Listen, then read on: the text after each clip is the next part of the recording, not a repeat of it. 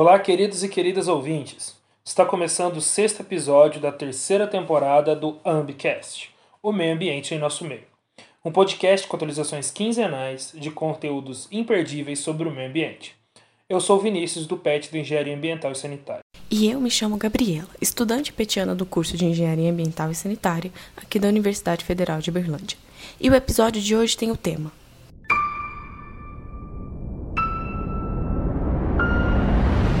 Alimentos transgênicos: progresso ou retrocesso?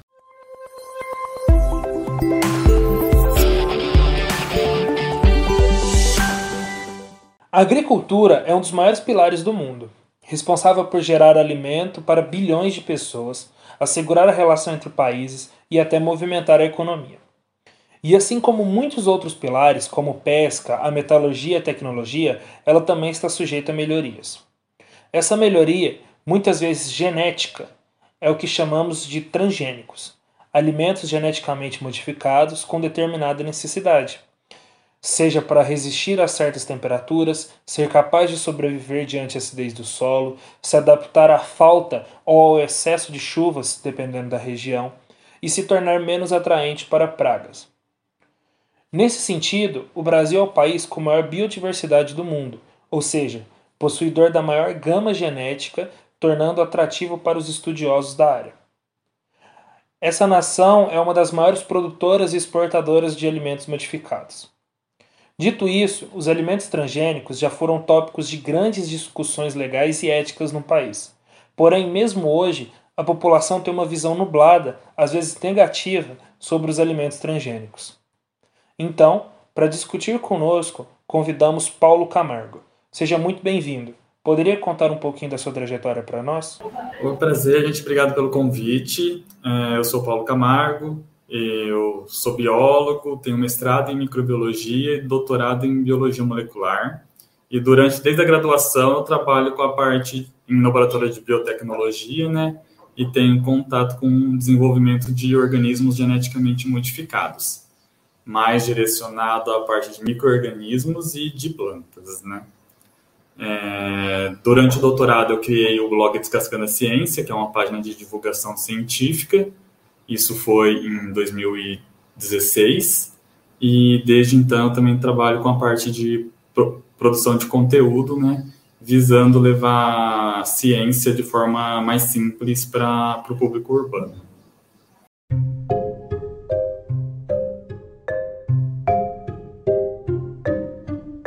De modo simplificado, como funciona o processo de modificação genética? Então, gente, é... o que eu gosto sempre de começar, quando começa a falar de transgênico, né, eu gosto de sempre falar que os organismos geneticamente modificados, a gente trabalha com modificações genéticas desde sempre, quase, né? Desde, desde sempre a gente vai fazendo a parte de seleção de plantas, né? Quando a gente faz cruzamento de plantas, a gente está selecionando algumas características, né? Isso para melhorar a produtividade, para a planta se desenvolver melhor em algumas regiões. Até mesmo o processo de transgenia, né? É, ele é uma cópia da natureza. Então, essa parte de transferir material genético de um organismo para o outro, ela já acontece de forma natural na natureza. É, então, existem algumas bactérias que fazem esse tipo de transferência. Então, ex existem alguma, algumas plantas que, se, ao você fazer a análise genética do genoma da planta, você vê que tem alguns pedaços de DNA ali que vieram de outros organismos que não são compatíveis sexualmente, né? Então, isso só para desmistificar, assim, a, o grande tabu sobre transgênicos. Então, como, quando a gente começou a, a conhecer melhor a genética das plantas, lá com Mendel, né, que ele viu a, como funcionava a transferência dos genes, né, naquela época eu nem sabia que era gene, mas como essas características passavam para os descendentes. Então, com o advento da ciência, é, então os pesquisadores eles foram descobrindo, descob, é, foram descobrindo como funcionava a estrutura do DNA, como, o que era a estrutura do DNA, né, com a descoberta do DNA em 1950. E, desde, e a partir daí, cada vez a, a, o conhecimento sobre essa molécula ela foi evoluindo, né? e, em paralelo a isso, as técnicas de biologia molecular, né? Então, a gente descobriu proteínas que cortam DNA, enfim, foram descobertas, foram, foi se descobrindo várias ferramentas moleculares que já estão nas nossas células, e os, e os cientistas conseguiram desenvolver técnicas de biologia molecular que utilizam isso dentro do laboratório. Então, ali, a partir de, na década de 80, em 1980, já se tinha algumas técnicas padronizadas, né? E ali começou a se desenvolver os primeiros organismos geneticamente modificados, né? Então, o que que, o que, que é, é isso? Então, quando a gente fala é, que é um organismo geneticamente modificado, é porque se utilizou técnicas de biologia molecular para é, acelerar o processo de transferência de características. Então, aquilo que a gente fazia por cruzamento genético, que é uma coisa que demora você tem que fazer por etapas é muito demorado, porque você tem que esperar o organismo se desenvolver, crescer, passar para os descendentes. Então, toda a parte de reprodução ela é demorada. Com as técnicas de biologia molecular, a gente consegue acelerar isso. Então, uma característica que a gente levaria anos para transferir para um organismo, a gente consegue transferir em, em dias ali, né? Usando a técnica, insere, a gente pega aquela característica, aquele gene, né? E transfere para um outro organismo e espera ele se desenvolver. Isso é um organismo geneticamente modificado. Quando a gente fala em transgênico, a gente está falando de, de organismos geneticamente modificados, mas que o gene transferido veio de uma espécie que não é compatível sexualmente com aquela que a gente está introduzindo. Então, por exemplo, quando a gente pega um DNA de uma bactéria e coloca numa planta, elas não são elas não são compatíveis sexualmente. Então, quando a gente faz isso, a gente está está desenvolvendo um transgênico, mas a técnica é a mesma. Então, é uma técnica de biologia molecular que você consegue identificar um gene, uma característica específica. Então, para isso, é, você tem que entender que antes da gente desenvolver um transgênico ou qualquer outro organismo geneticamente modificado, aquela característica ela tem que ser muito bem estudada e conhecida. E aquele gene tem que ser caracterizado. Porque você não vai colocar nada, a única coisa que vai ser transferida vai ser aquele gene que produz a proteína que vai dar a característica de interesse. Então, isso então não é uma coisa que você faz assim ah, chega no laboratório, vou fazer. Não. Então, antes de você fazer a técnica de desenvolver o transgênico, você tem muito estudo antes para saber certinho qual é o gene e como e que você vai transferir para o organismo de interesse que você quer fazer.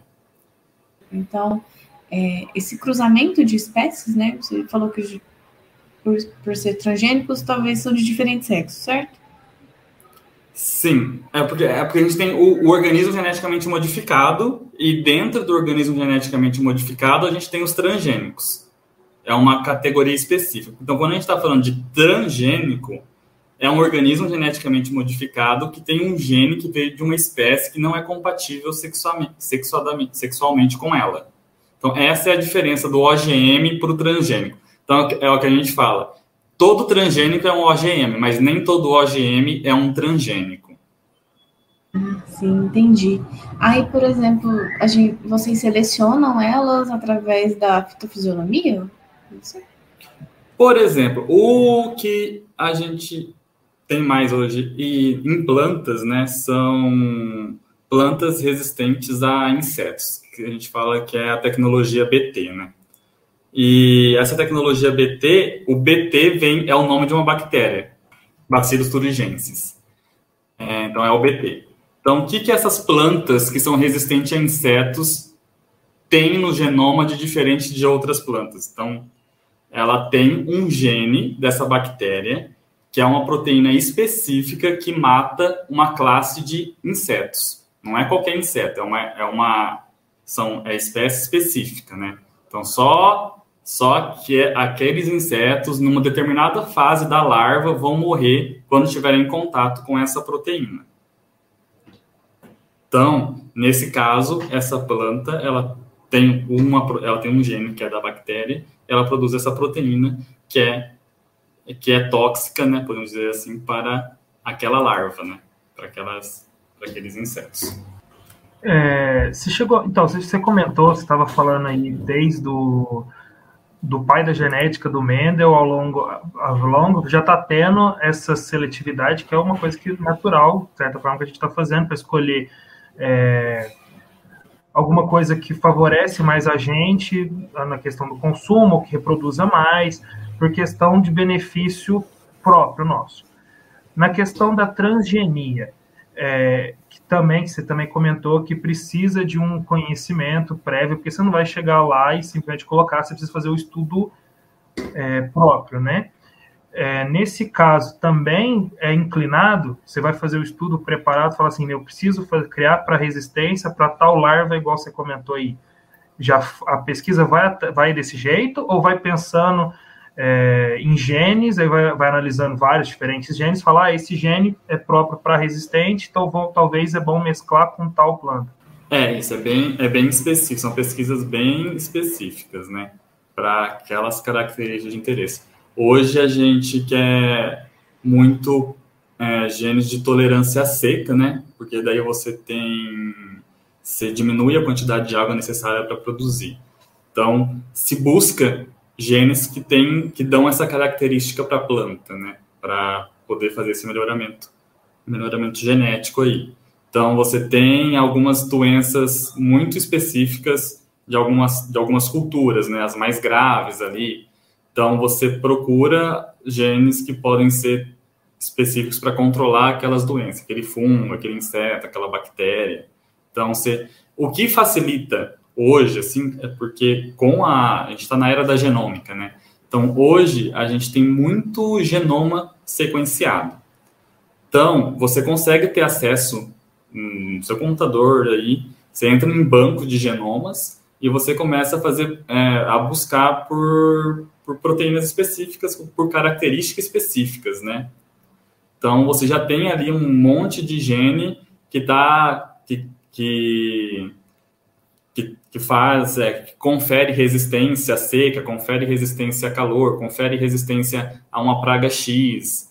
Então, e daí você, a partir dali, você já consegue ter uma ideia, é, faz, buscar, selecionar alguns genes e ver qual seria melhor para aquela cultura que você está estudando, né? Antigamente, nossos ancestrais, o que eles faziam quando eles estavam, bem quando começou a agricultura, eles procuravam, eles estavam plantando seus cereais ali, então, ó, um ancestral do milho, que a gente fala, é o teozinto, né? Uma planta que é ancestral do milho, ele tem ali oito grãos, oito, né? era muito pouquinho assim, e eram grãos pequenos que ficavam escondidos. Os agricultores, inconscientemente, eles iam selecionando aqueles grãos maiores e iam, é, iam passando eles, eles para frente, né? Então, inconscientemente, você está selecionando a característica de grão maior, certo? Então, isso você já está fazendo a seleção genética de um. Então, hoje a gente já tem um conhecimento, a gente já sabe o que é aquilo, então a gente faz de forma mais direta, né? Então, é mais, mais direta e mais precisa. Então, em outras palavras, os transgênicos e os organismos geneticamente modificados, eles são um melhoramento genético muito mais preciso e eficiente. Então, é uma forma de você encurtar anos e anos de pesquisa, né?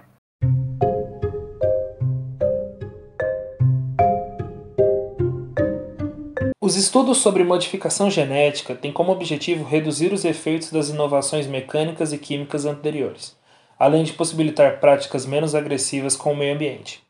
Dito isso, como a incorporação de alimentos transgênicos pode ajudar o meio ambiente? Olha, é bastante infundado. Isso é. As pessoas têm medo porque elas não conhecem. E o que eu posso te dizer com toda certeza, sim, é que os transgênicos, especialmente os transgênicos, são as, os alimentos que são mais testados e estudados. Então, justamente por, por, ser muito rigoroso né, o desenvolvimento e a liberação de, uma, de um alimento transgênico.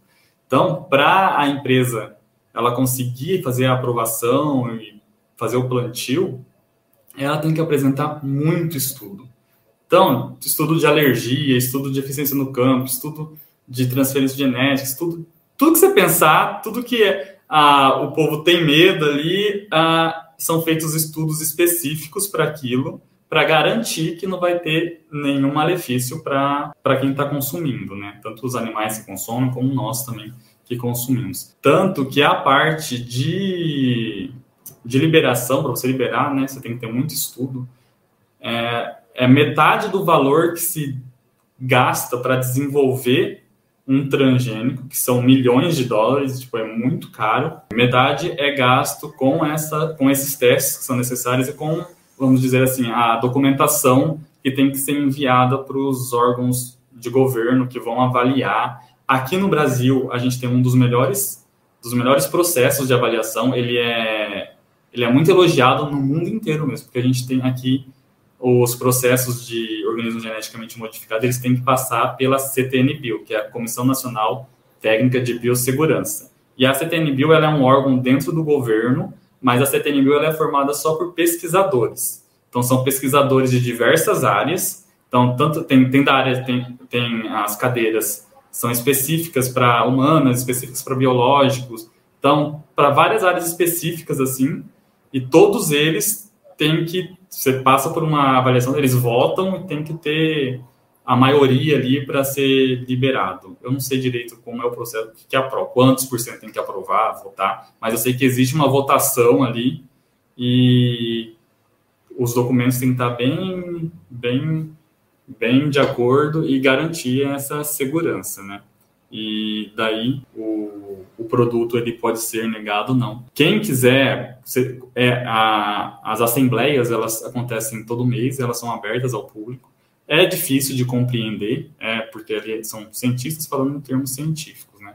Mas é aberto, você pode baixar os documentos também a, que as empresas mandam, são enormes, eu já li vários. Então lá eles espe especificam certinho qual é a característica, qual é o gene, a sequência do gene, então, tem tudo ali, são várias páginas, e você consegue ter as avaliações que foram, as avaliações que foram feitas, em que locais foram feitas essas avaliações. Então, tem, tipo, tudo, tudo, tudo, tudo, tudo.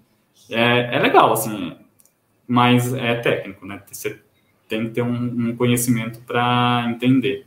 Mas isso garante, isso dá bastante segurança de consumir transgênico. Eu, gente, eu, eu confio mais num, num alimento transgênico do que num alimento não transgênico. Porque, assim, às vezes falam de genes que causam alergia e tal. Quando você vê, por exemplo, o, se não me engano, o kiwi, não, é, o kiwi, ele é uma fruta que ele começou a ser consumido assim, ele, vamos dizer assim, foi descoberto, começou a ser produzido em larga escala tem uns 100 anos. É uma fruta bem recente, assim, que a gente incluiu ela na nossa dieta, né, a população mundial. Não, não nenhum estudo foi feito do kiwi para garantir a segurança alimentar dele. Você entende? E dos transgênicos é o contrário, tipo, qualquer transgênico vai ter feito muito estudo, então só essa correlação. E outra coisa que as pessoas não sabem, a planta transgênica, ela tem que ser 99,9% idêntica à sua planta não transgênica, a sua versão não transgênica. Por exemplo, o milho, temos o milho convencional, que a gente chama então o milho que não é transgênico, e o milho transgênico. Nos estudos que são apresentados para a CTN Bio ali, para ser aprovado ali, o, quem desenvolveu a planta transgênica, ela tem que provar que a única diferença no genoma da planta é aquele gene que foi inserido. Então, essa é a única diferença que tem de uma planta transgênica para uma planta não transgênica. É, é muito interessante esse negócio. Às vezes, é, vai mais da ignorância das pessoas mesmo, né? Elas não imaginam, talvez. Imaginam que tem um.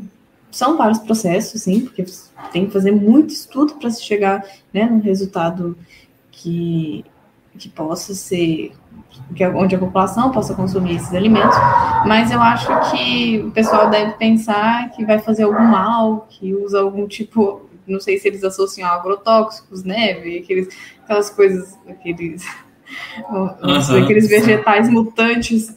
Então, não sei, mas eu também eu confio muito nos alimentos transgênicos, eu vejo quanto de estudo que tem para para ele chegar tipo, na nossa mesa. Sabe, eu ouço muito do povo que fala que tem medo é falar assim: ah, mas é porque é, é, algo muito novo, é, não tem como a gente saber, vai que isso pode dar um problema no futuro.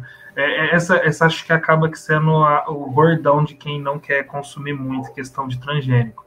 Mas ainda mais depois que você falou, é, dá para ver, é bem pesquisado, porque tem que ser, tem que ter um nível de rigor muito alto para isso ser passado. Então, assim, eu acho que até falta um pouco de transmitir isso para o público, para o pessoal uhum. aí, e falar assim, gente, vamos com cuidado, mas vai dar certo. Porque você, você comentou essa questão aí do, é, da Assembleia, que exige um teor um pouco maior para quem acompanha, mas eu acho até que deveria ter um pouco, ter algumas outras explicações com teor um pouco mais leve, porque, por exemplo, na minha escola, quando eu estudei sobre isso, sobre alimentos transgênicos, foi exatamente, foi exatamente essa campanha que, que me passaram, que transgênico é novo, pode ser o futuro, mas existe malefícios, então você tem que ficar de olho aberto. Então eu uhum. sempre ficava assim com o pé atrás. Que não necessariamente é isso, você tem que estar mais empolgado para querer fazer isso dar certo. Sim, sim. E outras pessoas acham que a gente está criando coisa, né? mas a gente não está pegando nada novo. Como eu falei, a gente sempre está copiando coisa da natureza.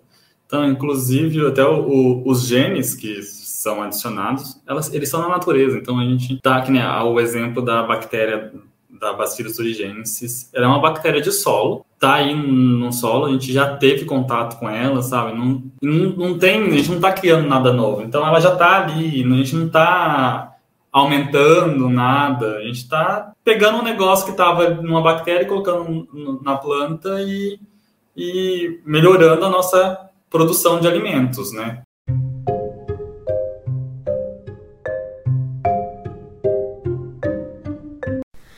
Brasil, o cultivo de transgênicos é a principal alternativa para garantir o aumento da produtividade. No entanto, ainda não foram definidos os danos ambientais causados a médio e longo prazo, como, por exemplo, a poluição genética, surgimento de superpragas e danos às espécies circundantes. Dessa forma, como as espécies transgênicas interferem nos ciclos ecológicos e quais impactos causam ao meio ambiente? Olha, isso daí é, é aquele grande discurso de quem não conhece, né? De quem, quem fala sem conhecer mesmo. É, como eu disse, existem diversos estudos no campo para saber o impacto. É, os genes que a gente trabalha, eles já estão ali no campo também, né? Então, não tem nem muito o, o que comentar. Tipo, é, a, não faz muito sentido essas, afirma, essas afirmações, elas não fazem sentido. Né? Isso é comprovado cientificamente com muitos estudos. Eu tenho uma dúvida, é, porque a gente se altera, você não vai alterar muito a questão é, transgênica, que você comentou, por exemplo, do milho, e aí vai ser 99,9% igual, vai ter só esse 0,01% que vai ser diferente, talvez por questão de uma resistência a uma praga. Se a gente cria isso, a gente vai, por exemplo, a gente vai vai, vai criar um milho que vai ser só resistente a essa praga, porque é o nosso objetivo é que vai se querer vender isso e tudo certo, ok. Mas ele também faz parte de uma cadeia ecológica de, de um ecossistema. E essas pragas vão acabar morrendo, mas elas podem ser é, alimento de alguma outra coisa no, no, e assim vai recorrentemente. O quão a gente pode, é, com essa que eu agora fiquei preocupado conforme vai falando, da gente poder influenciar nessa cadeia, nessa cadeia que tem o ecossistema, criando um, um produto transgênico, porque vai matar praga e tudo bem, a gente tem é, é, o nosso objetivo, porque a gente quer consumir, mas essa questão. Tem, mas assim, é, independente da planta ser transgênica ou não, ela vai influenciar dessa forma. Então, selecionando outros, outros, outros insetos, outras, outros organismos ali, né? Porque isso, isso independe da planta ser transgênica ou não. Mas, é, com relação, por exemplo, à planta resistente a, a um inseto. Se a gente começar a plantar só isso, você vai induzir uma seleção positiva no inseto, né? Então, logo, os, o inseto ele pode se tornar resistente a essa proteína, que é a tendência a acontecer vai ser isso, na verdade, certo? E por isso, inclusive, é recomendado o que a gente chama de plantio de refúgio dentro da dentro de uma cultura. Esse refúgio, o que que é? É você cultivar a uma cerca de 800 metros a planta não transgênica, porque aí nessa região você vai manter a população de insetos, vamos dizer assim, ela com as características é, tradicionais dela ali, e não vai e não vai favorecer tanto a seleção de espécies resistentes. Então essa é inclusive uma forma de você garantir a, a duração da tecnologia, né, da, da, da planta transgênica. Então, é, essas questões elas são mais relacionadas à, à forma de produzir, as nossas ações mesmo, do que à tecnologia transgênico, né? Então, pega uma coisa, pega uma coisa que é natural da, da biologia e daí querem culpar só a tecnologia transgênica, mas não. Não é culpa dos transgênicos, entendeu?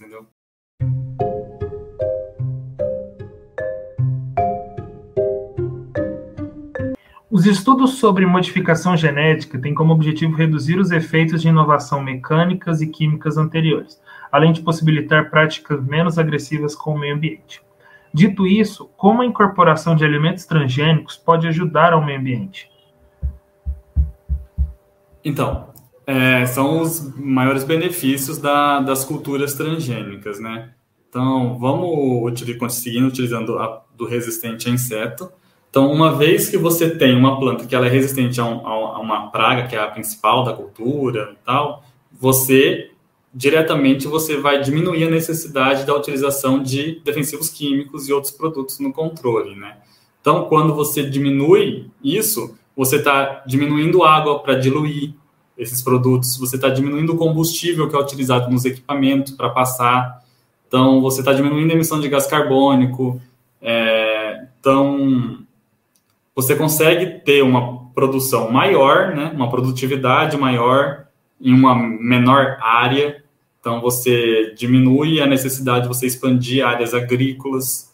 Então, os benefícios são, além de gerar economia para o produtor também, né, porque ele vai deixar de gastar com combustível, com, com os defensivos e tal. Mas, claro, assim, o que é importante que as coisas você tem que ter um planejamento de, de. Você tem que ter um bom planejamento, né? Não é só utilizar a tecnologia.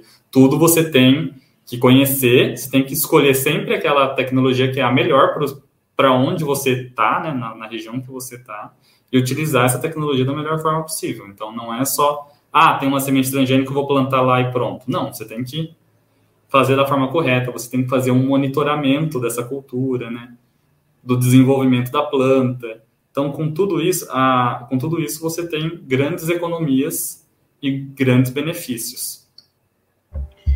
Quem já, já utiliza de é, alimentos transgênicos, da transgenia em si, eles podem evitar de usar os agrotóxicos, que no caso não vai, não vai precisar. Ou, você ou... não zera, você não zera, porque você não tem só uma praga, né? Você não tem tanta, não existe tantos transgênicos. Vamos, se você conseguisse desenvolver transgênico para tudo, talvez você conseguiria acabar com utilizar, eliminar. Mas é uma coisa que eu acho que nunca vamos chegar nisso, sabe?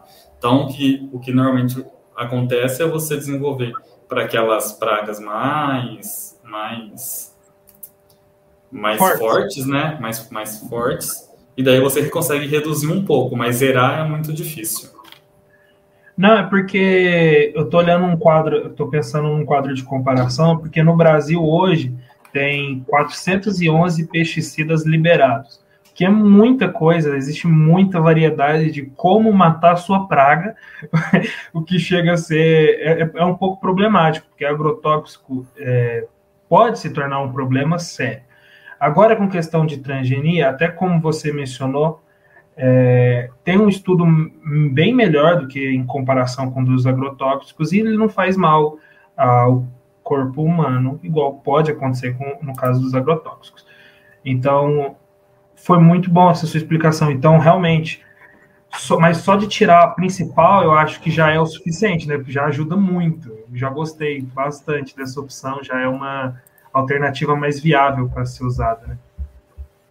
Tá, mas é que aí é, é, assim, a questão dos defensivos químicos, dos agrotóxicos também.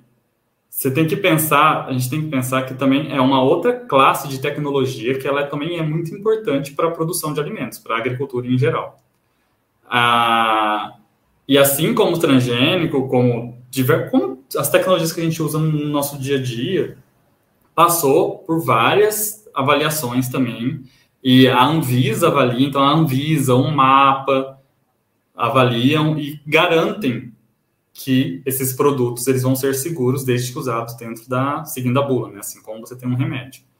Eu sei que muita gente não gosta da comparação de remédio para humano e remédio pra, e agrotóxico sendo remédio para planta, mas é de verdade é isso. Então tudo você tem a forma correta e a quantidade correta de se utilizar.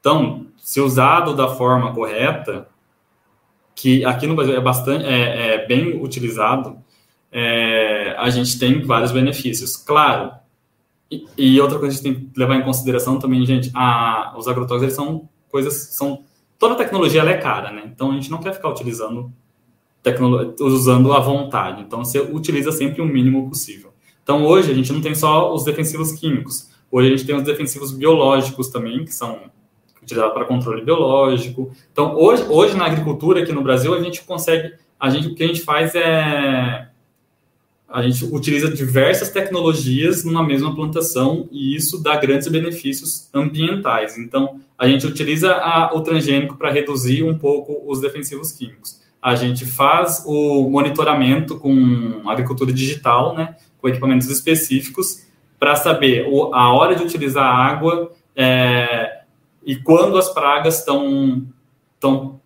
precisam ser controladas, porque existem estudos, então você faz um monitoramento, você sabe, ah, quando tem esse número de insetos nessa região, é porque a população de inseto está aumentando muito e precisa, a, precisa diminuir. Então, nesse momento, você vai utilizar um agrotóxico específico para aquela praga. Às vezes, você consegue, antes de utilizar, você também tem a parte do controle biológico, então, os produtos biológicos de controle. Então, você já utiliza isso no campo também para evitar o uso dos defensivos químicos. Mas, assim, você nunca vai zerar nada. Você sempre vai precisar de tudo, tudo numa produção, mas que elas sejam usadas de forma consciente e nos momentos certos. É muito hoje, hoje o, o, a grande sacada aqui da agricultura, a gente fala agricultura tropical brasileira, né, é esse monitoramento e utilizar as tecnologias certas no momento certo. Então, com isso, a gente consegue uma produção eficiente uma produção sustentável, né? Então, acho que é legal também falar que aqui no Brasil a gente tem seis plantas transgênicas, seis, seis, seis plantas transgênicas aprovadas. Não existem. É a gente tem a, a gente pode falar planta e pode falar evento transgênico. Quando a gente fala evento transgênico, são características diferentes, né? Então, você tem, tipo, ah, você tem uma planta de soja que é resistente a inseto, uma planta de soja que é tolerante ao calor. Então, as duas são processórias, mas são eventos diferentes, certo? Então, só no Brasil a gente tem seis plantas, então plantas variedades, né, é, transgênicas. A gente tem a soja, o milho, o algodão, a cana, o eucalipto e o feijão. Certo? São as únicas plantas transgênicas cultivadas aqui no Brasil e comercializadas. Fora do Brasil, a gente tem outras. Então, a gente tem, por exemplo, um mamão transgênico, que é muito cultivado no, no Havaí. A gente tem esse ano foi aprovado o arroz dourado, o famoso arroz dourado, não sei se você já ouviu falar, que é um, é um arroz que tem característica, é, ele produz a vitamina A, né, o precursor da vitamina A, então diminui é, para as crianças, não, é, ajuda a combater a cegueira em crianças malnutridas, né? Então a gente tem, enfim, tem várias outras plantas, mas que não são cultivadas aqui no Brasil.